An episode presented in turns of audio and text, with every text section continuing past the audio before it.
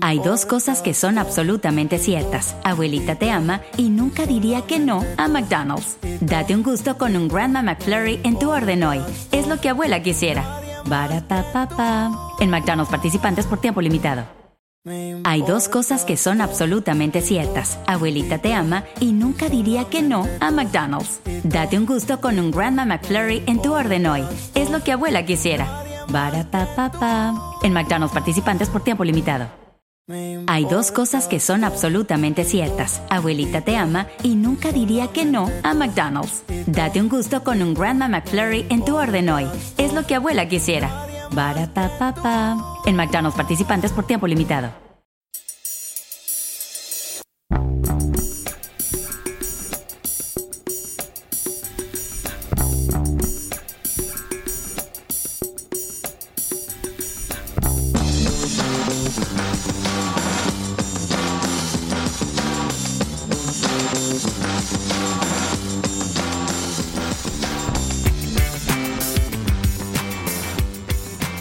Back to a Celtic State of Mind. I'm Paul John Dykes, and this afternoon I am delighted to be joined by John Paul Mason.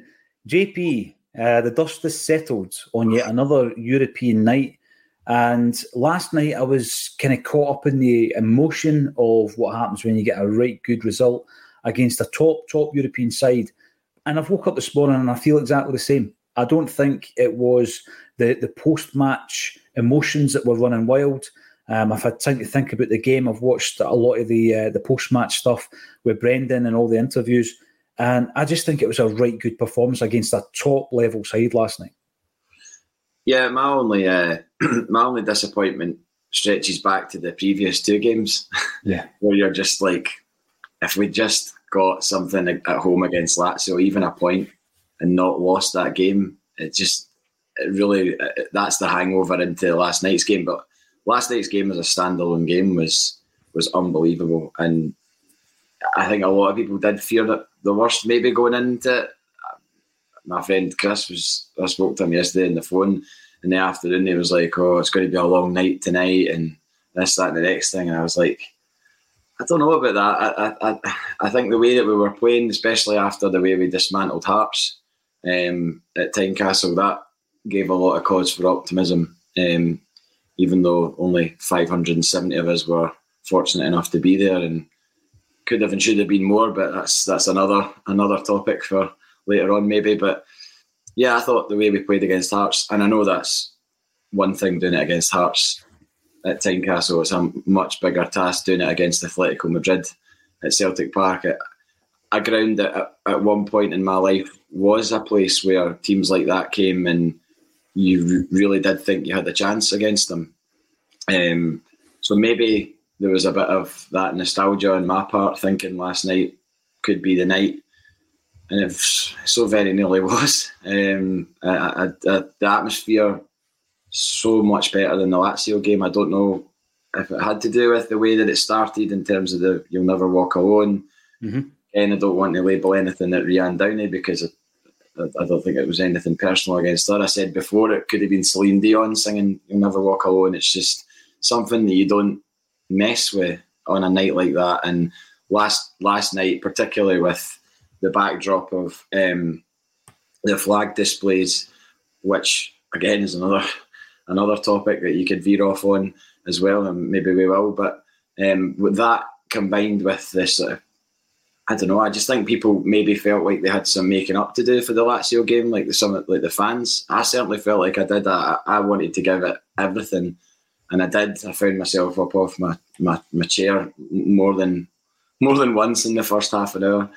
May have had something to do with the half bottle of fortified wine that I consumed on the way to the game, but uh, um, but yeah, I just I just felt we were in the game, and the first half was incredible to watch. It was it was so enjoyable to to be sitting there and you're looking at the the team you're playing, Griezmann and uh, oh, oh, and Griezmann's unbelievable to see him in full flow. I certainly wasn't going to be applauding him off the park uh, if that had happened. Maybe it did. I can't remember if he got subbed off, but he was some player to watch. Um, but I'm just glad that they weren't going away with three points. That's that was the main thing. Yeah, Griezmann finished the game. Uh, JP, a couple of things I want to pick up on. Uh, I do want to talk about the atmosphere because it's something you spoke about post Lazio. Um, mm You know that you said it was quite flat, and so that's interesting that the fans came back in abundance in, in terms of the atmosphere that was created there. I think a massive part of that leading into the game was the uh, board versus Green Brigade uh, dialogue that was played out uh, in public, really, and obviously, eh, I think we've. Um, we've nailed our colours to the mast on that one, JP, and uh, I think you can see it loud and clear behind you what our, our kind of take on it is. But in relation to the atmosphere, it's the natural element of atmosphere at Celtic Park that is the beauty of it. And I just think if you try and tinker with it, then, you know, you, if it's no broke, leave it as it is. You and I are both big Rianne Downey fans, so it wasn't anything personal, absolutely not. Um, but I think it was back to its best last night.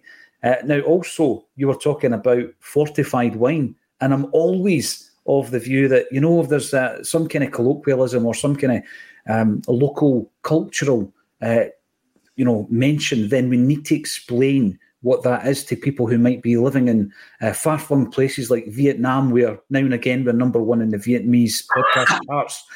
Tell us, what is this fortified wine you talk of? Uh, and can you get it in Vietnam? Quite probably, I. Um, it's just it's a, a, medicinal a medicinal wine yeah. that you can uh, take on occasion to I don't know maybe give you a bit of a kickstart to your evening, like, like, like a cross between a, a Pinot Noir and a, a can of Monster. oh yes, to be fair, but uh, other other uh, energy drinks are available. um, yeah, Buck, Buckfast tonic wine is the is the is the drink of choice. Um, for many fans, as you see, so many people drinking it on the way to games and stuff like that. But I, I knew I wasn't going to get much time in the pub. I made a calculated decision to have a have a, a dalliance with a bottle of the. Was it, half, was it half charger or was it the full Booner? It was a half decker. I, a, a full Booner, I probably wouldn't be speaking to you right now, but um, yeah, it's, it's it's always good to get a like I said, a bit of a kickstart to your to your night. Uh, heading into a game like that, I mean, I don't think I would do it for Kilmarnock at home on a Saturday, put it that way. But uh, I, I, just think nights like last night, I, just, I think potentially that's what everybody else did as well because there was definitely there was something in the air last night where you, you felt it, you felt that kind of electricity that's that's it's defined at Celtic Park. It's, it's you know when it's going to be a good night. You just get that feeling. And last night I had that feeling. I did not expect to be celebrating a Kyogo goal within a few minutes of the, the start, though. I went with like the build up play to that goal. I've not even watched it back on the TV. I, I saw it enough times at the game to know what it was like. But the ball from Matt O'Riley again, exact almost exactly the same as the Lazio game um, perfectly weighted and yes. left foot finish in the bottom corner against uh, against a pretty good keeper. So um, that was a great start and place went mental. Obviously, you're then thinking, is it been too early? Have we scored too early? The classic case of scoring too early in a European game and then worrying for the rest of the game. But then obviously the penalty came soon after, and uh, that's not. I've not seen the penalty back. Was it a penalty? Have you seen it? Yes, I have. Um, I want to talk about that. Uh, but again, with the goal, though, JP, I totally agree with you. The weight the pass was was sublime. It was perfect, actually, from Matt O'Riley, who last night got the man of the match, or the player of the, the match, rather, uh, trophy from UEFA. Well deserved. I thought he was outstanding. We spoke about him after the game. We spoke about the fact that every single time in, in his football career, not just at Celtic, that he progresses and then another challenge is faced um, and he always overcomes it. JP, there's certain people who there are limits to their game and then they get to that point and they can't go any further and that's their limit and they uh, you know often um, accept that. But there are some players like Matt O'Riley who you, you think to yourself, we talk about a ceiling and how high his ceiling is and um, you know the world has, is his oyster at this moment in time. We were talking about that every single time some obstacles put in his way, he overcomes it. Every challenge, and he's stepping up and stepping up. And you know, the, the step up, the, the first one we saw was uh, joining Celtic, coming from a team like MK Dons, third tier of English football, getting thrown right into the, the team as well. By the way, remember that that game against Hearts with uh, Reo Hatate getting thrown right in, and straight away you're thinking, wow, what a player he is. Is it a flash in the pan? No. Start doing it consistently. Then you think, how can he do it in Europe? And he's proved that he, he can do it in Europe. And we were talking last night, not just competing, but starring, actually being the star man on that European stage. And then the next challenge for him will, of course, be the international call up, which is uh, bound to, to follow his call up recently against San Marino, where he didn't get any minutes. But he's that type of player, JP, that he's just getting better and better all the time. It's not as if he's going to hit his peak and not get any better. You just know he's constantly evolving. Totally. I think it would have probably, had that game not gone the way it did uh, in San Marino, obviously it was quite tight. It was a tight affair. Like 2 1 they won in the end. Uh, I think maybe if they'd put a bit of distance between themselves and San Marino, Denmark, that is, then he might have got 15, 20 minutes or something, that, you know, mm. rather than it being like a a wasted journey. Um, not a wasted journey, of course, it's not a wasted journey. He was involved with the first team squad. That's a huge deal uh, to, to come from um, out of the blue. I think he was on holiday in Marbella and then he got a call to say, we, we need you in the, the, the, the, the senior team and international team. So, uh, a huge deal for him. But I think, obviously, like you said, that will come.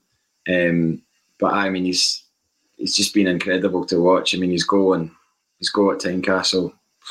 I mean, what a finish! I, I can't almost can't say enough about that. Like I, I can't think of the words to describe how good it is and how how hard that is to do. I mean, obviously, never played football at any serious level, but uh, it's one of those ones where, as it's coming over, you imagine it going in, but very few people can actually execute it. You know, the most most people would just you know miss hit it, sky it, whatever. But to hit it so sweet first time and and put that put us ahead at Tynecastle, and I don't think there was any coming back from that goal for them. Really, I mean, it, even just one goal. I know we got a second fairly quickly, but I think that one goal it was, it was such a it was just an absolute. It was like a left foot, a left, um, a left hook blow. It, mm-hmm. it, they, were, they were just, I think, dazed after that. And no disrespect to Stephen Naismith, but I don't think he's the level of coach that is going to bring a team, that team, back into a game against the Celtic side. I just don't think that's possible. And um, very sweet to do it against them there, and just unfortunate that there wasn't more of us there to see it. But uh, maybe that'll be amended in the future. But but Matt O'Riley last night, just that swagger that he plays with, but not a cocky swagger, just a kind of assured swagger.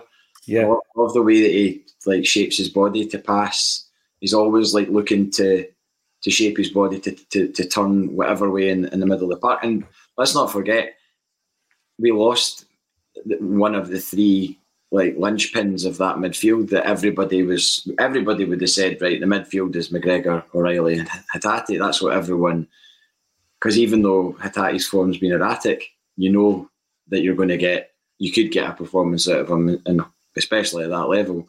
Just one moment, just one moment, JP, to unlock the defence. That's what yeah. you get out of Reo. Yeah, but but then Matt O'Riley has to adjust, oh, and Carl McGregor has to adjust to a, a new player who they're not that used to playing with, especially not a game of that magnitude. Fair enough, they train with the guy every day and all the rest of it, but there's a hell of a difference in what it's like playing in a game with that pressure. Do you trust them with the ball? Do you, you know, all, all of that? It's it's it was a big ask last night for for Bernardo, and I, I thought he did without being overly flash. I thought he did. I thought he did well to come in to a game with that pressure as a young guy. I mean, what is he? Twenty one if that, yeah. 21, 21 years old. So with little experience of playing Champions League football, and suddenly he's playing against Atletico Madrid. Um, it's just like Matt O'Riley, like you said, he got flung in as well. And these guys, if they've been trained well from a young age and they've got the right mentality, then you like to think that our scouting team has identified that within them, i.e., mm-hmm. they're not Ismaila Soro.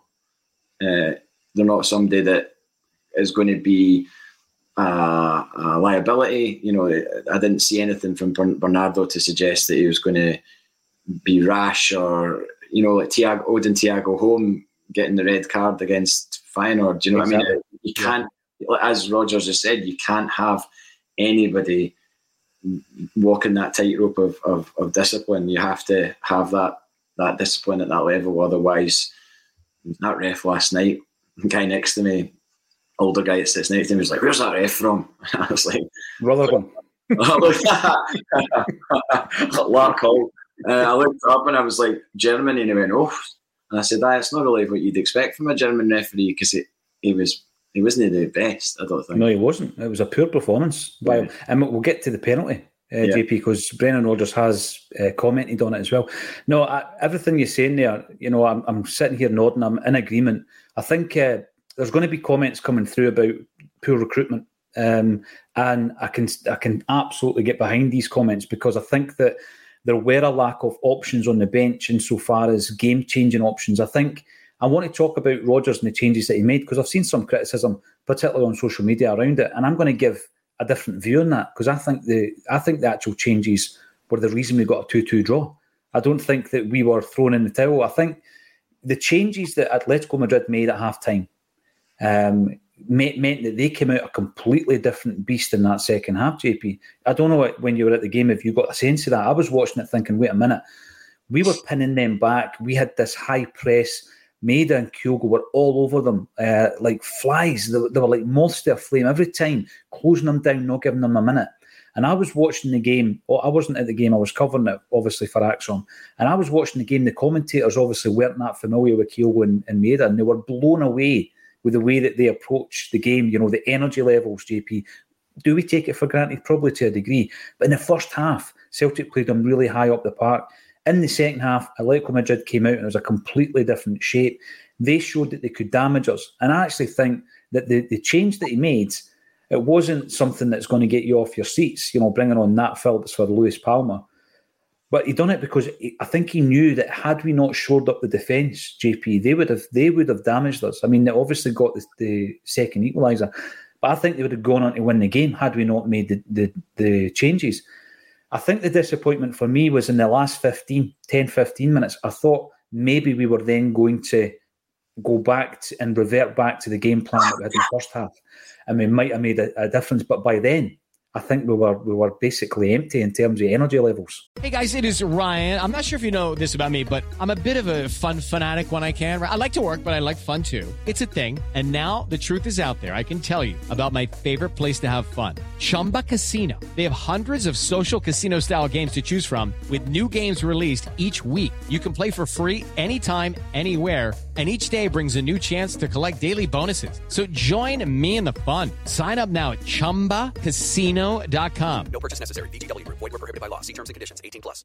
Definitely. Definitely. I think I think you could you could see and Brendan Rodgers made reference to it afterwards saying that the players aren't used to that level and that tempo and we're not. A simple fact is we're not. I mean, the concentration levels in the game last night for those players must have been to the point that you would get a headache that you're concentrating that hard.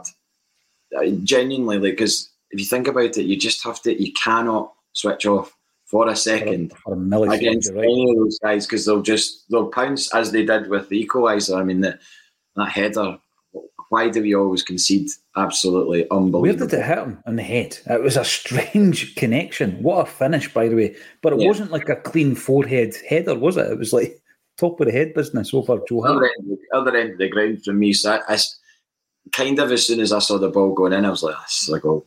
It's a goal. I, I, you just had this horrible sinking feeling that it was a goal. The, the, the, the consolation for me is that they didn't follow up with another one because that is obviously us in a nutshell in Europe, where we would just be undone twice in the space of a couple of minutes, and then yeah. it's a hard luck story. We've got no points on the board and everything else. But um, no, I think you've got a point about the Nat Phillips substitution. You say you say it doesn't get people up off their seats. It certainly got Eddie up off his seat behind me because he is not a fan of Nat Phillips, and he made that quite uh, quite vocal vocal last night. Man. But you know, can't please everybody. Eddie was at the original, the 1974 Atletico Madrid game, by the way. So uh, for an idea of his of his vintage, but um, yeah, I, I, thought I thought we definitely needed to do something to combat what they were going to do because it was obvious they were going to come out and go for us. Yeah. With you know why wouldn't they? They're not going to just play nice football and sit back and and soak it up. You knew that they had the tools in the box to come at us, and and it's always one of those ones where like half time comes and you're like, ah, if only there was a way of somehow playing another 15 minutes of this game of the second half now before they get time to regroup because it kind of, as you know, half time always kind of just sucks, doesn't suck the life out of the stadium, but it, it, it's a pause that's hard to unpause from. I think for everybody in the ground as well. I've been there many times before where you're so absorbed in the game, you're so like tuned into it, and obviously the players are as well. So then when they switch off at, for, at half time, it must be quite hard to suddenly just be like, oh, here we are, we're back in this situation again. We need to be totally on it um, for 45 minutes or 50 minutes or whatever. And and, and that's the, the, the, the perils of being a top level footballer, I suppose, where you've got to get used to to that on off moment. And I think it did take us a while to find our feet in the in the second half, uh, which allowed them to definitely get a foothold in the in the game, and they, they, they obviously displayed their their qualities, which they have in abundance. Without a doubt, and I'll also come back to the fact that they were able to make that change and bring the quality off the bench, whereas we weren't. And I think that was one of the biggest concerns for me. Um, in terms of the uh, the margins of error, you're, you're, right; they're so so small.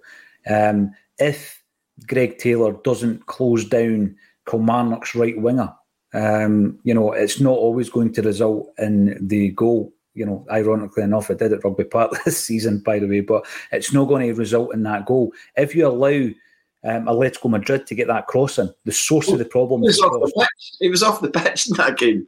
Aye, aye. uh, last night, there was a moment of hesitation, and I'm talking just a split second of hesitation. You could see it. Emotions as if he's going to go and close down the cross, right? and then he thinks twice about it.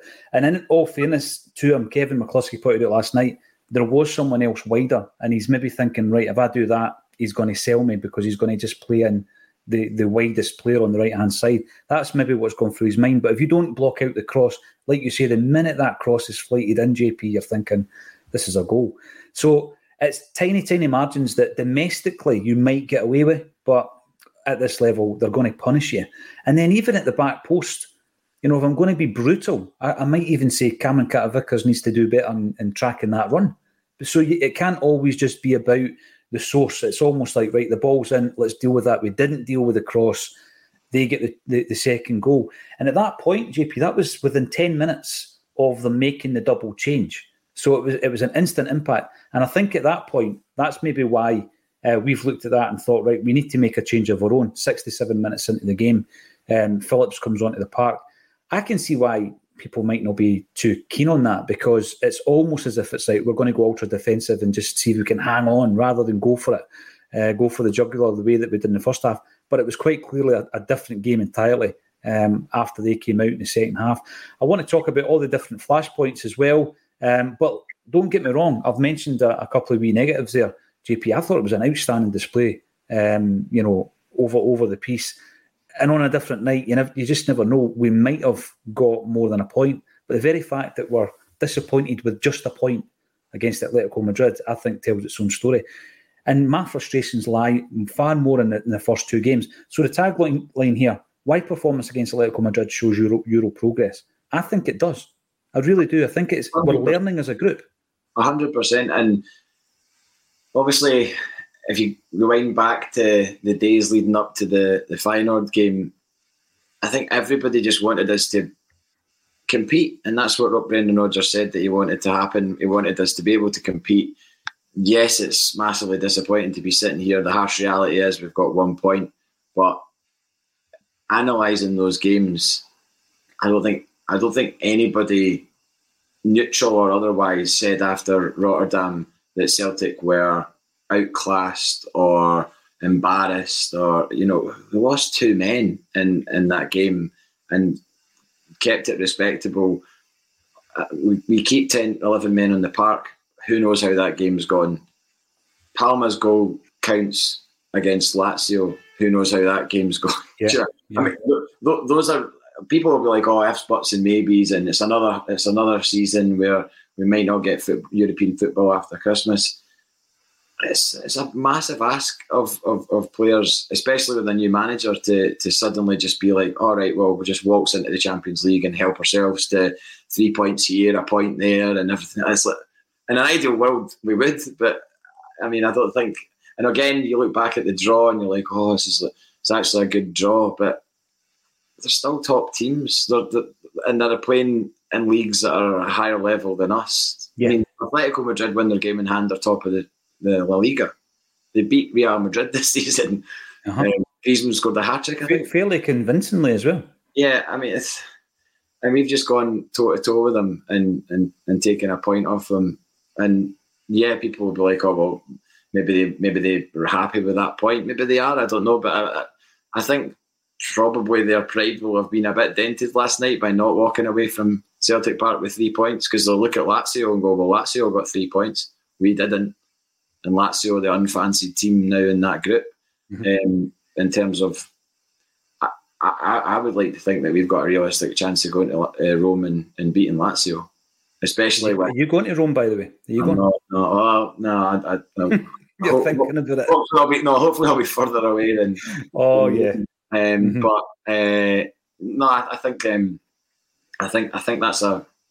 I think with the um, with the you use obviously um, what's the word you use um, the pain of a defeat to channel uh, trying to get a victory and and I, I I would be watching that Lazio home game and being like right we owe them one I know they probably thought they owed us one but that was from four years ago. So mm. Uh, this is the current campaign. This is the current Champions League that we're in, and I think we definitely owe them one after the absolute sucker punch that they got us with at Celtic Park. Without a doubt, and, and when we're talking about progress, let's hear your comments. Because after a game, after the dust is settled, I do have a look through the, the comments on YouTube, the social media uh, comments as well, which can be two ends of the scale, JP, to get a sense of how people are feeling after the game when I took a walk round Celtic Park on Monday morning, and I made the point, it's just a big cavernous stadium. It's a big football stadium, big modern stadium with loads of history, uh, with loads of breeze blocks and loads of plastic seats. And then you add the 60,000 Celtic fans in there, and magical things can happen. And we were talking about it yesterday. Me and Kevin almost convincing ourselves that we were going to get a result, JP, because magical things can happen at Celtic Park. And they almost did. I want to talk also about um, you've got the flag behind you there.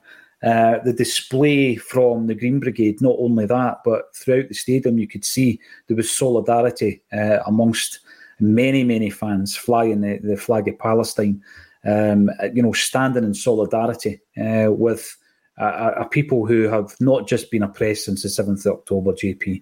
They've been oppressed for a long, long time. You know, you've you know, you've spoken about it in the past, and you know, I, I noticed that um, your your jersey got a wee bit of traction last week as well uh, when you had it up behind you. And I think that we now have a situation where the board quite clearly came out and said, we don't want you, you to do this. And they were ignored. And they were largely ignored. It wasn't a small pocket of fans, JP. They were absolutely ignored. Where does that go? Because it just shows you, it highlights again the fractured nature of board versus fans. And people might think, you know what, Celtic fans are doing so, you know, the club's doing so well, and you start moaning about the board. It, it's far more nuanced than that. JP, we're a, we're a fan base that I think there's a social conscience there, and you do feel as though there's a, a, different take on it, a different state of mind when you read the statement that comes out and the communication that comes out from the board. And it wasn't just you, it wasn't just me, it wasn't just the Green Brigade. It was a massive part of the fan base last night, wasn't it? Yeah, I think um, I, I really get annoyed when I see comments either in real life or online and people go, oh, ambulance chasers or look at these guys, they just, they, they think they're these noble, noble people who uh, attach themselves to any cause or whatever. And I, I just think, how, how can, like, a, a simple thing to do last night, I feel I watched Channel 4 News the other night and I could not believe what I was seeing. Genuinely could not believe what I was seeing people being pulled out of rubble in buildings that have been that have been bombed. The shell shocked kids, Relent- relentlessly bombed. A kid getting its a baby, maybe not a baby, but maybe like a three, four year old boy getting his face washed, and somebody said this guy's still alive. There's a guy on Instagram who uh, I forget his name. Um, I'll look it up, but he has been posting from within uh, Gaza and unfiltered content, which is horrendous to see. But at the same time, it's it's putting the word out there. And and I saw you shared that guy sitting in his porch in America where yeah. he kind of said, "Look, I, will be honest. My, I've always my entire life thought that uh, Israel were the persecuted and that Palestine was full of terrorists and everything else." And he's like, "I've I've educated myself." And I've educated myself through things like TikTok or Instagram or whatever, where there is no filter and there is no uh, agenda. Yeah. There's no agenda. There's no large, like, overbearing uh, narrative being pushed. It's it's it's the hard reality of the situation is what's happening and what has happened for, for so long, and it's so frustrating to read, read things that are that are happening and it's kind of just been sort of sanitized. Like Keir Starmer saying, "Oh yeah, we need to get more um, it's a humanitarian crisis. We need, we need to get more food and water and fuel in and everything else. It's like, why is it a humanitarian crisis? What, what's happening to cause that? It's not a tsunami. It's not a volcano.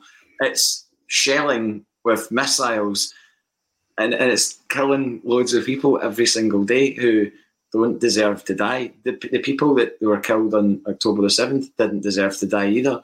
But this problem is far bigger than just people flinging missiles at each other. And I'm no expert. I'm not claiming to be. I don't want anybody to think that I'm trying to be. But like I said, I've, I've been there. I saw. I've seen the divide. I've, and I've seen the sort of disparity between the two the two countries, if you want to call them that. And Palestine isn't even barely recognised. It's not recognised. That's why this whole thing is a problem. Mm-hmm.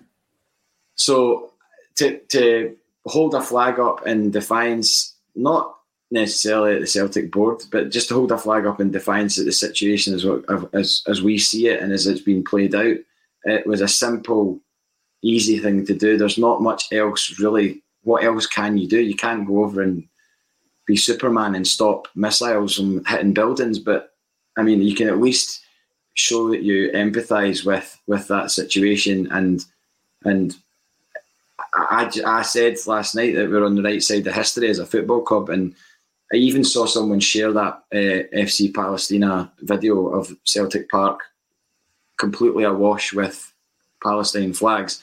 And it was a Rangers fan that shared this. I never thought I would see myself sharing a, a Celtic video, but here it is. And I just don't understand how anybody could be anti that. I mean, if you are, you're just choosing to be like the Hearts fan holding up the Star of David on his phone at, at Tynecastle. I mean, I, I, I cannot attribute the right word to describe that guy because stop human. J- J- you and I have spoke about it all week. It's like these people walk among us, you know, yeah. and, and, like you said before, right? I don't. Th- I think people sometimes, when it comes to politics, for example, they just they don't want to get too involved in it because there's so uh, there's so much to take in, right? But I don't think you need to be an expert on the scenario to realise what's happened here, and you know, it's it's about looking at a scenario where there's an oppressed people who have been oppressed for 75 years plus, and the reason behind it. You know, anybody who walks into the scenario and asks why, just ask simply, why is this allowed to happen? Well, it's because the UK and the US are allies of Israel. It's as simple as that, right? And that is why you've got the flip side and the hypocrisy of uh, the, the situation with Russia and Ukraine. And for example, after the game last night, when I was looking at some comments saying, "Oh, well done," someone on the other side of the view saying, "Well done, we're going to get a partial stadium closure." You know, if you do, you, you know, if you do get that, JP, I just think it, it absolutely underlines exactly what we're saying here. There's a system in place. Uh, there's a propaganda machine, and you've got to kick against it. You've absolutely got to kick against that. And if they then come into your football stadium and say, "Right," no politics in football, we're going to close your stadium or, or half close your stadium, whatever it may be, that actually rank, ramps it up even further. The message that, you know, you're actually being trampled into believing uh, the, the, mainstream message and the narrative and the agenda. Which, well, I mean, you know, Celtic fans that, that waved the flags last night are refusing to believe it. They, they won't believe it. They won't back that narrative. But you look at what happened the last time we received the fine, was it in 20- 16. I can't believe that was seven years ago. Was that when we played Hapoel mm. Beersheba and we got fined? And then the Green Brigade um, mobilised a, a match to fine for Palestine. And I can't remember the figure. I know that it was was it north of 100,000? It was like 145 grand or something. That was the one where Roger Waters had it on the big backdrop on stage, didn't he? Yeah, yeah, yeah, yeah. I would like to see a repeat of that. If we get fined, I, I think if we, if they were to do the same thing again, I think you would probably find that you would raise maybe more because of the, the the feeling from people. People that may previously would have put in ten pound would put in twenty pound. Do you know what I mean? Uh, uh, from their support and a wider support as well with it. Uh, yeah. The symbol, the symbolism, it, it, would be as much about the symbolism of the moment as the as the money itself. And if the money itself was going, I mean, God Almighty, even like 150 grand, when you see the devastation that's being caused there, what does that do? Do you know what I mean? It probably, it, it, you would like to think it would do something significant, but the, the, the horror that you've seen unfold there, it's like, where, where does that money go? Does it does it plug a gap somewhere? Does it a drop in the ocean? It's a drop in the ocean. I mean, you're you're talking millions of pounds needs to be billions maybe needs to be ploughed into for the infrastructure. I mean, it's just people in streets, like normal streets, just bombed and decimated. Mm. And somebody shared uh, I think on TikTok where you could you could basically look up the geolocation of Tel Aviv and see how people in Tel Aviv are living. You would not think anything is happening at all in Tel Aviv. People aren't living in fear in Tel Aviv. People aren't afraid to go out of their houses in Tel Aviv. They're sitting at the same restaurants and same bars, one of which I sat at on the last night that me and my mate were there. And I've never felt so uncomfortable in my life as to have sat there and had a had a drink and, a, and, a, and something to eat at a, at a restaurant in Tel Aviv in this weird fake place that's like Dubai or something like that. That's just just been created, mm-hmm. and you're sitting there. I just I just felt so. I just didn't feel right at all. It didn't sit well with me, and this is all going on as we as we unwatch this horror unfold. There, people are living their lives there as if nothing's happened, and it's yeah. not far away from them. It's not far away, but they're they're safe. You know, they're, they're, they're safe. Obviously, the atrocity that happened on, on October the seventh, they're not safe from that. But uh, uh, the, the way that their the way that their government is dealing with this is abhorrent, and I, I can't believe all you're getting so many voices speaking up against it, and nothing's happening. It's just incredible that, that, that this is happening in 2023. When you think of all the things that people get angry about in the woke world that we live in, you know, little things about uh, which are valid, by the way, a, a, lot of the time.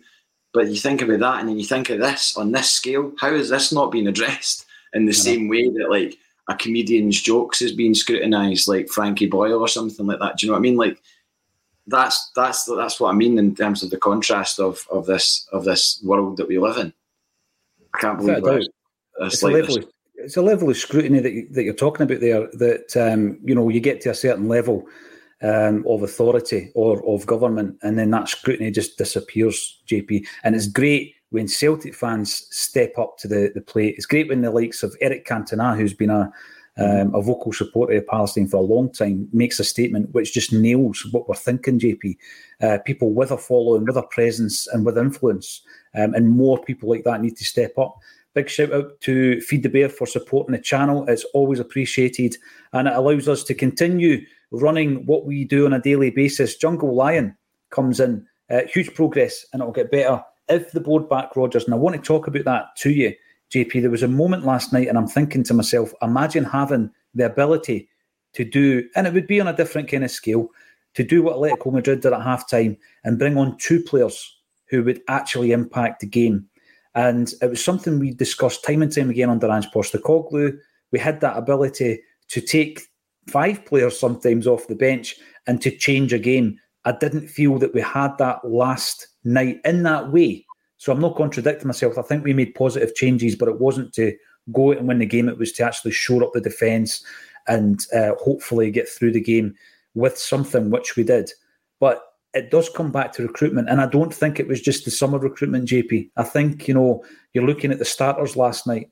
Very few of them um, actually were signed in the summer, but we don't have that depth of squad yet, do we? And I think that going into the next transfer window and the one after that, and so on, Rodgers needs to have a wee bit more say in players coming in who are starters, who are actually going to make an immediate impact.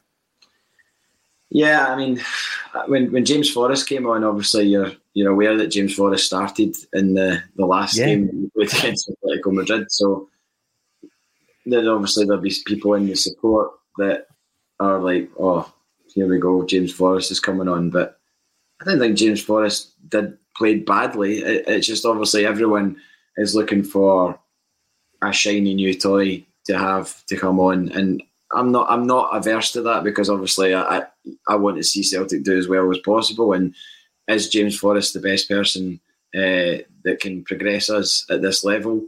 Probably not. But I I, I genuinely would have loved him to have scored last night. I mean, it would have been what a story that would have been if he'd have come on and scored. Um, but it wasn't to be. But I think you're right that the, the depth of the squad. It goes back to what we spoke about before, where season two recruitment under Ange Postecoglou wasn't good enough, and that's what we're feeling the brunt of a bit just now. Yeah. So we have to make sure that season two recruitment of Brendan Rodgers is is far far better, and that every, everything that he identifies that he needs and wants, he either gets in January or he gets in the summer. Um, because what he's done so far, league and Europe, has got a tune out of uh, of, of a team that is largely not his. it's not his team. He's he's just he's just taken over the reins of a team that was obviously a highly successful team, won a treble, uh, and and all the rest of it. But it's definitely not it's definitely not his team. You, you, you want you want to see him bring in the players that that that he'll hang his hat on, um, and let's hope that that happens. I think everyone's so ready to jump on the board and say that they're not willing to back a manager. But as we've spoken about before, there's no way he's going to come back. Good would have come back if he wasn't going to be backed by the board. Whether it's the type of signings that I mean, he's he's comfortably said we're not going to go out and spend 15 million pounds on a player, 15 mm-hmm. to 20 million pounds on a player. It's just not in our model. But we we could go out and spend you know, five to ten on a player, mm-hmm. and then it's up to us to to develop that player to the to the point that they could become a 20, 25, 30 million pound player somewhere down the line. Because as everyone knows, there's a shelf life at the club, two years usually. Um, but we've, we've we've signed these players up on deals, which is great. And then obviously we need to bring in people to help them out and and move as as again Brendan Rodgers alluded to, the squad's too big. We need to move out the people that are not going to contribute going forward, and there's there's a, there's a number of them, but it, it has to be probably harshly done in, in some cases where it's just like, look, you're not going to make the grade here, um, and they have to be they have to be let go. It's it's a, it's a it's a brutal reality for a lot of the players that are that are going to be there, but we can't we can't be given uh, contracts out like sympathy votes. The contracts that have been given out so far, I would argue, are all merited. Yeah. Uh, Maeda, Hatate, Carl McGregor, Matt O'Riley, like these guys are all. You, you, you wouldn't want them to be running their contract down. You see you see what happens if you let a player run their contract down. They get to that year stage or close to close to six months stage, and then it's you lose them and you you lose that value, as you saw with well. Did you see it with Ryan Kent and Alfredo Morelos? I don't know. I don't know. I don't know how much they ever would have gone for if they'd ever been tied down. But um, I'm sure. Was it, was it no 40 million for the two? Oh, something along those lines. something like that, yeah. it's just bad asset management. It's allowing the value of what is an asset, obviously, in terms of the player, um, run down, and it is poor management. And I think we've done really well. Uh, and by the way, that needs to be mentioned. We've done really well with the amount of contracts that we've got key players on yeah. at the moment. But I, will go back to your point that you're saying there. Brendan Rodgers is getting a tune out of a, a certain group of players, and I, know exactly what you mean because you know, a few minutes into the game, what you five minutes when he goes down, Reo Hatate goes down in five minutes. I think he comes off after seven minutes um, after it was decided he can't continue. Uh, absolutely devastating blow for him as an individual. You saw it, he was in tears going off the park, JP. Uh, Brendan Rodgers consoles him. There's that embrace at the side of the park. Doesn't surprise me about Rodgers. I think that's what he does. He's a man manager. He does that whole one to one thing. He can tap into a player's mindset and he can make them start believing that they can, you know, improve and develop and, and progress, even if that progression is elsewhere. Um, he'll use that as a motivational tool to get the best out of them. So he comes off, and you're looking at the bench. This is the thing with the Forrest argument. You're looking at the bench and you're thinking, what are the options here? So Reo Hatate goes off. That is devastating. You know, he's come into good form. He's had two brilliant games domestically, and you're thinking to yourself, he could be a key man tonight. I think he's been unlucky against Lazio. Uh, he was he got the forearm to the face. Remember uh, early on against Lazio, it seemed to knock him a bit. So you're looking on the bench, you think, right, what you got? You've got Turnbull, you've got Iwata, and I'm I'm thinking to myself at that point, JP, they're probably more likely to come on the park than Bernardo. Yeah. but but Brendan Rodgers makes the decision to bring on Bernardo, a 21 year old guy who's in on loan, who's not got a massive amount of first team experience. He's playing under 21 football for the Portuguese national team.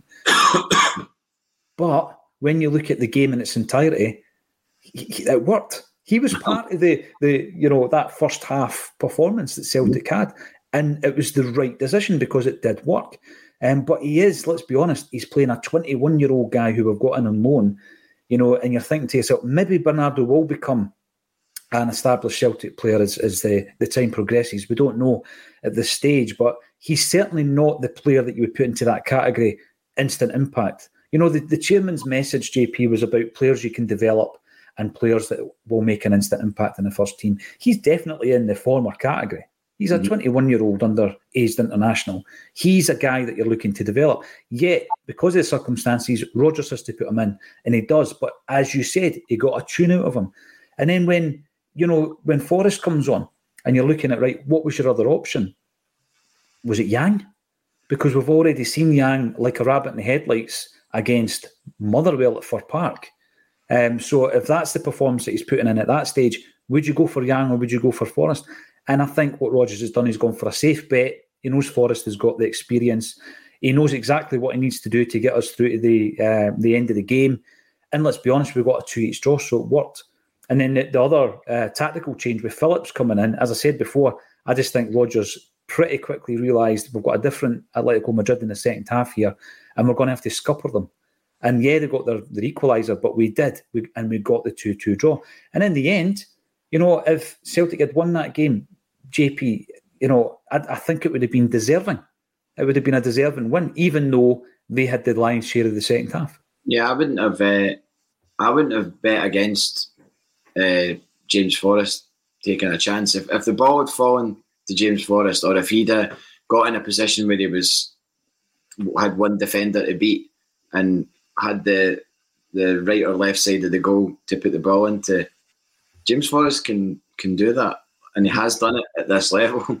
Um, has as much as people seem to have it in for him, still he has scored big goals for Celtic. Um, they may not have happened in, in the recent past, but I don't think that ability and the confidence just leaves you. Uh, it, it's always going to be there. And obviously, maybe not be as fast as he once was in his mid twenties or whatever, but uh, I certainly didn't. I, I, wasn't despondent when he came on. Put it that way. I was willing him to do as well as he possibly could. Um, I thought I looked at the ratings on some. I can't remember what uh, site it was, whether it was a paper or whatever. It definitely wasn't a Celtic thing. It was a, it was a supposedly neutral uh, outlet, and they'd given Greg Taylor a four, which really, yeah. I, I, most other players were like Joe Hart got an eight. Matt O'Riley got an eight. You know, there was sevens, maybe one six, but Greg Taylor was given a four, and I was just like, how how do you get a two each draw against Atletico Madrid and one of your players is on a four out of ten? How does that happen? I don't think that happens. There's no I, way he was a four. No way. I mean, JP, right? I've already mentioned it. I, think he should have closed down the cross um, quicker than he did. Um, and the other part of the game is he's given away a penalty, which we can talk about because there is a question around whether or not it was. Let us know in the comments. Feel do you agree with Brendan Rodgers, who reckons it was a harsh decision? It went too far. They've had a look at it. It was a penalty. And again, let's not forget, Hart saves the penalty. He's not getting much credit for the fact he saved two penalties in Europe so far mm-hmm. this season. He saves the penalty, but it was such a kind of clean hit. It's ricocheted off that post and came back to the, the same player that missed the penalty. Um, and the Celtic defence did not have the opportunity to to cut that out, which was, you know, again, it's Martin's JP. If it ricochets a wee bit to the left, it's gone and it's away to safety. It's just the way it's gone. But um, yeah, so you could say, right, Taylor was at fault um, partly for both goals. You could say that. What about his pass for the second goal? Mm. What about his pass into Maeda? It was inch perfect. Um, the secondary assist, of course, but without that defence split and pass, we don't get them on the back foot. We don't score the second goal, JP. What a goal, by the way. Mm. I mean, what, what a hit. The touch to bring it under control and then the hit was. Composure.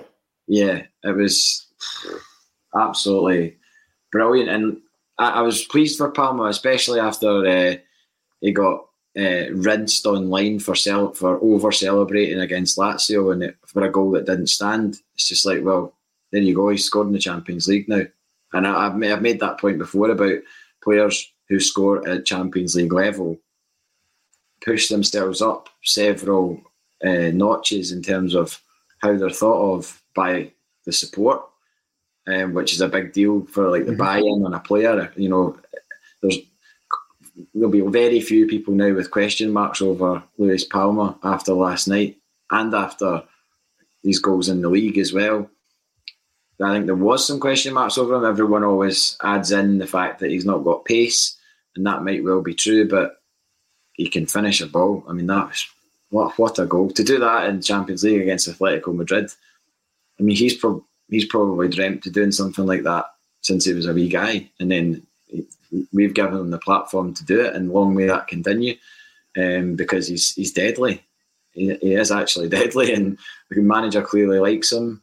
Is he's making that that position his own, and uh, yeah, what a moment for him. And and when they showed the goal again on the screen, there was like another cheer for the goal, and it was a kind of mixture of a cheer and a oh, like wow, like a kind of almost like a a gasp of uh, uh, uh, uh, the quality of it, um, which was really cool. So, I am really really pleased that he's uh, that he's he's doing the business for us because that is a signing that came in under Brendan Rodgers. That is a yeah. that is a you know we look back at the signings that well, usually when you spend a bit of money, oh, Bernabei is probably an outlier in that, but but usually when you spend a bit of money, i.e., three and a half million, you're going to get quality at some point down the line. It might not happen immediately, but you'll get it somewhere down the line.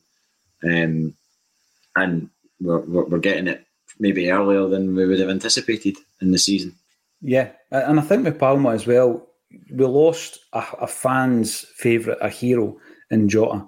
Um, and we bring in three different wingers, JP, but you're looking at the wingers, you're trying your best, you're looking at obviously the show reels and the stats and data, but really, you're thinking you've got Yang, Tilio, and Palma, um, and all three of them can switch wings as well. He's obviously much more effective on the left, uh, although when he scores his goal, he scored it from the right hand side, Palma. And you're looking at it and you're thinking, well, what do we know? What do we know about um, a Honduran who's been playing in Greek football?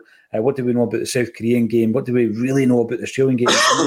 so you give them that time. Nothing is the answer. unless, unless, you're a very good liar, nothing. Because nothing, I, exactly. You've got to be honest about it. Um, we all do the same. We all try and get as much as we can from a new signing online. Um, I remember when Ange Postecoglou came in the door, and all of a sudden people were, uh, you know, watching everything they could, and they ordered these book, and all of a sudden they were an authority on Ange Postecoglou, and you think, right, you've got the same access as everybody else about each individual, and it's what they do with Celtic over a period of time, JP. That's when you can start judging them as players, as performers. And at the moment, obviously, Yang, I thought, looked in the early, you know, you look back at that game at Pittodrie where he's made a difference when he's came off the bench. We're talking about impact players, game changers. He did that against Aberdeen that day, um, created the third goal for Matt O'Riley, uh, put it beyond kind of doubt at that stage. Last night, I didn't have the confidence that we could bring Yang on. But when Palma started, nobody's arguing that Palma starts last night. Everybody's got the confidence in him, and he doesn't have the blistering pace. I don't even think he's got that kind of trickery to to you know uh, run riot against a particular fullback. But th- there's something about um, I think he's he's brilliant with a, a, strike. He's great with a dead ball. Um, and you know what? When you're looking at his his assists and his goals at the end of the season, if he keeps that up, he's been a brilliant signing for that price, an absolutely sensational signing. The other the other wingers haven't made the same impact, but uh, one and three. To be honest with you, I want more than that because well, if you get one and three, then we should have three of the new signings. No, that's true. I think one of the things that just watching Brendan Rodgers press conferences, which are which are good to watch. The, yeah. I mean, he's he's, yeah. he's, a fascinating guy to listen to. Um, he obviously doesn't give loads away, but like I think when he's pressed on, when he's asked sort of slightly inane questions, um, one of the things that he always replies with is it's just about time. It's about time and patience. I think people are, are guilty, and I'm guilty of it as well. Is like you, you want you want things to just happen like that. It's the world that we live in. Is everything yeah. needs to be? Oh, we want that in the next five minutes. Mm-hmm. There's no patience. It's it's like my publisher. I mean, you know, it took me seven years to write a book. They were at me all the time. We want it now, Paul. we want it now. You've missed another deadline, and I was quite relaxed about it. And that's why it took me seven years. Aye.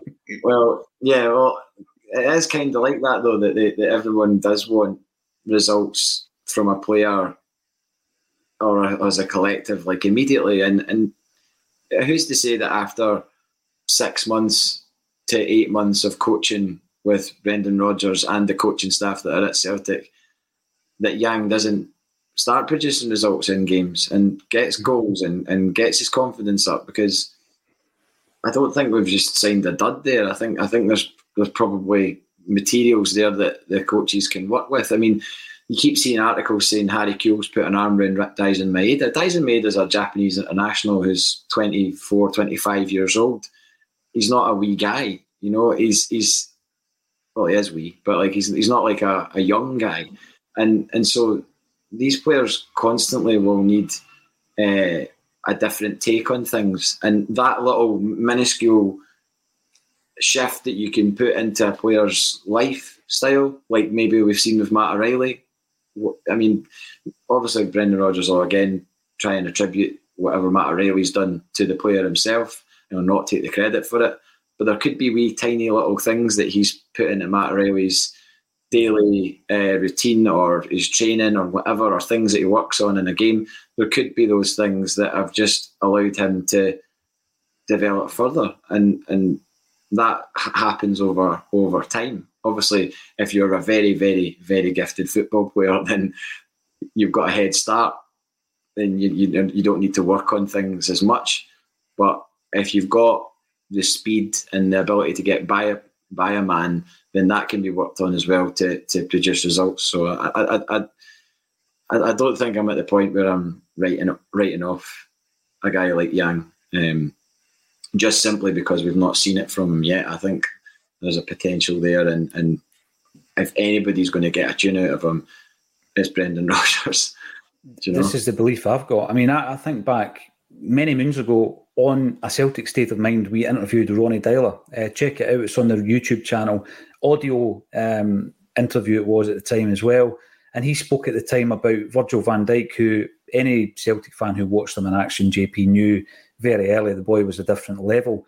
But what Ronnie Deila was trying to explain is that if you've got that type of player, um, they need to make a decision at some point in their career. And that decision isn't about their ability, their ability is there. But if they want to tap into it and maximise it, then it's all that other bit they need to do right. Um, and Ronnie Deila spoke about the fact that until Virgil van Dijk did that, he was never going to become that that player that went on to win Champions Leagues and leagues with Liverpool, and I think he came third in the Ballon d'Or one year and all that stuff. Captain in the Dutch national side, he said that wouldn't have happened had he not made the, the life decisions that I think the likes of Matt O'Riley's making, uh, because we've been hearing about obviously his dedication to his craft, his training, his diet, conditioning. You've got a natural ability that will take you so far, JP, but then sometimes a player works with a manager who's able to tap into their um, the other reserves that they've got in there. And if they can do that, then they become a very special talent. Certain managers can do it. I think Brendan Rodgers is one of them. He can really tap into a player. And I also think that if he if he finds that he can't, he's he's done with him. He'll no waste his time on that individual, and that person probably won't play a part uh, for Celtic. But there's a lot of potential in the Celtic squad where you're thinking to yourself, yeah, we might have a player in this one, we might have a player in that. I don't want to write off any of the new signings that came in in the summer. I think if I go further back and I'm looking at um, Kobayashi, Bernabei, and Siegrist, they're three players I talk about a lot, and I know that they were they were brought in over two different transfer windows, JP, but they're not at the quality that we need. They three players, and uh, when you look at them accumulatively, Siegrist was a free. Uh, Bernabei was about four million, and um, Kobayashi think, on top of that. I think when said that Kobayashi, had he not picked up the injury, would have probably gone out and loan. Right. He, he said that recently. Mm-hmm. So that that's gives you an indication of what he may think of Kobayashi and whether or not he has a future at Celtic. Yeah. Um, but it'd be interesting to see what happens on Saturday at, at, Easter Road in terms of the midfield because I wonder if he had a plan to to change the team for Saturday to, to basically give players game time off the back of Wednesday. So would if Hatate had played the whole game on Wednesday, would he have dropped out on Saturday for someone else? So obviously now he'll have to drop out for someone else. So someone else will get the starting jersey at Easter Road, and it'll be interesting to see which one of Iwata, Turnbull, Bernardo will he give Bernardo a rest, given that Bernardo played the majority, well, pretty much did play the majority yeah. of the game. Well, you're right. He played ninety minutes because it ran on to ninety five. So yeah.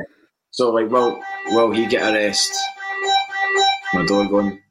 Don't know who it is. Could be anybody. It's the, it's the one hour uh, reminder. That's what it is, mate. Because it's ah, just right, on, right on an hour, right? Yeah. Right on the nose. I'm not answering it because I guarantee it'll be.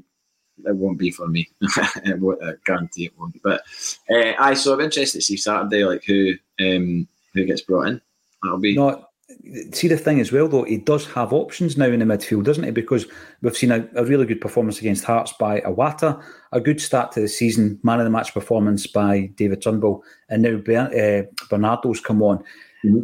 You know, and you know what? It could have been a sink or swim for him last night, and I thought he, he done really, really well. So there's options, and I think Rodgers will look at Hibs as an opponent. Um, who would be the most like for like player uh, for Hatate? It's a tough one uh, Turnbull, maybe if you're looking like for like. I, I wouldn't.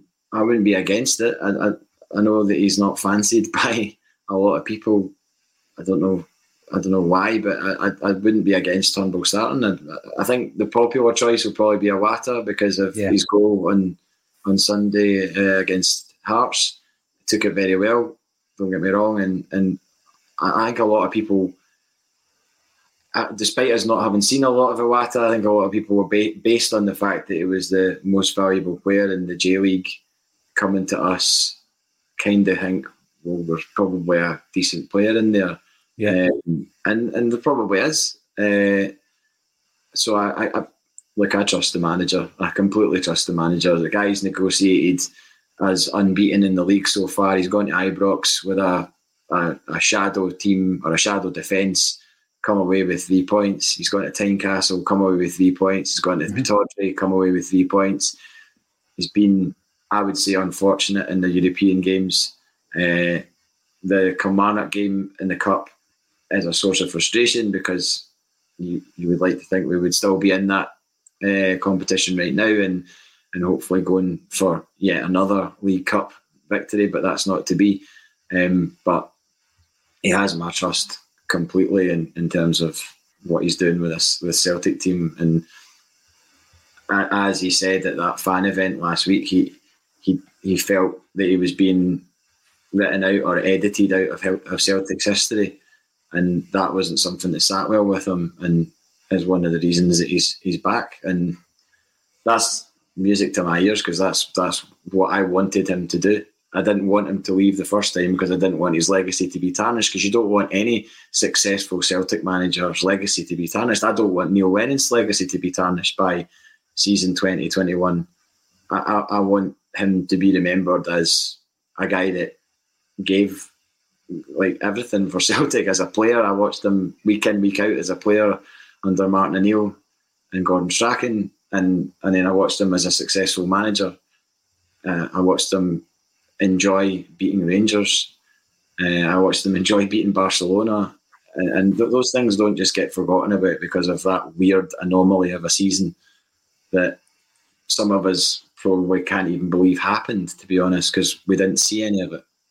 I know, I know. The thing with Lenny, it would have been great if he was able to to come along and play for the, the game against the Rock as well. Obviously, it was um, due to things out with anyone's control that, that Neil Lennon wasn't able to play. But it would have been great to get him back and about the kind of hub of a proper Celtic community. It's a matter of time, I think, before we see him um, coming along to an ACSOM live event. Oh. Watch this space. Watch this space, ladies and gentlemen. Thank you, everybody, for getting involved. Um, as I've said before, and I'll say it again, um, I love a Thursday with JP. We often talk about music. Today, we didn't actually digress. We never plan these things, JP. It just happens naturally. We didn't digress into the world of music. I'm sure it will come next weekend and the following weeks after that. Thanks, everybody, for getting involved. If you want to get involved in what else we're doing, there's a few wee links under the video, so feel free to check them out. I'll be with Martin O'Neill over the weekend. Um, a few tickets available if you're in the Dundee or um, where else? Dumfries area. Some drive to Dumfries. Um, come along and see Martin O'Neill on stage. He's one of the finest talkers in the world of Definitely. Celtic. Oh, and, and loves and loves his music as well. He does. Um, what, remember the pictures of him in Las Vegas backstage, mm-hmm. and it was just brilliant. Red Wine, Las Vegas, JP Mason, Martin O'Neill. That is the world of ACSOM. um, so if you want to come along to that gig or any of the other future gigs, uh, give us a shout. What do you make of a gig with Liam Brady? Now I'm being serious. What do you make of a gig with Liam Brady? Uh, Liam Brady's just written an autobiography. Um, an Irish legend. I know that his time at Celtic wasn't a memorable one, uh, but you look at his football credentials, the time he spent over in Italy, obviously um, Arsenal and a superstar as a youngster at Arsenal, and latterly with West Ham. Is it worth bringing him over to Glasgow? Let me know in the comments. Hundred um, percent.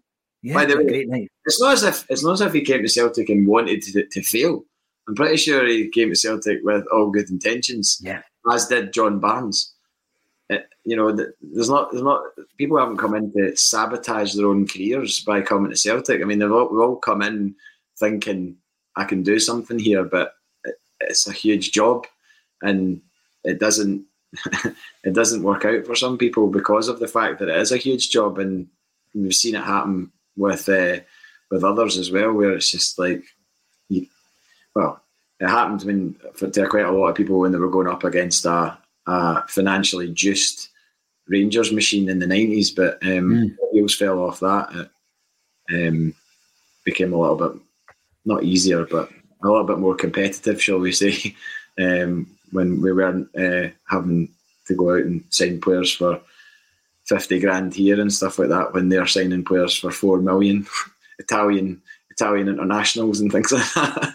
Um, I know, I know. Yeah. No, you're right. I mean, Liam Brady, I was I was there and an absolute regular with the old fella going to all the games, and you really wanted it to work. Uh, Irish legend brought in a lot of big name players. Actually, Liam Brady. You know, if you think about Cascarino, Gillespie, Mowbray, Slater, spent a lot of money, didn't work out. Um, but I think if he was to come over and do a book event with us, it would it would work. Let us know in your your comments. It would not solely be um, his time at Celtic. He's got an incredibly glittering career that we would talk about. But um, yeah, it would give you the opportunity to, to speak also about his time at Celtic. So let us know your thoughts, and if we can make it happen, we will. Um, as you can maybe guess, I've already made inquiries in relation to that. Thanks everybody for getting involved, and thank you once again, JP Mason, for joining me on a Celtic State of Mind. Cheers, Paul.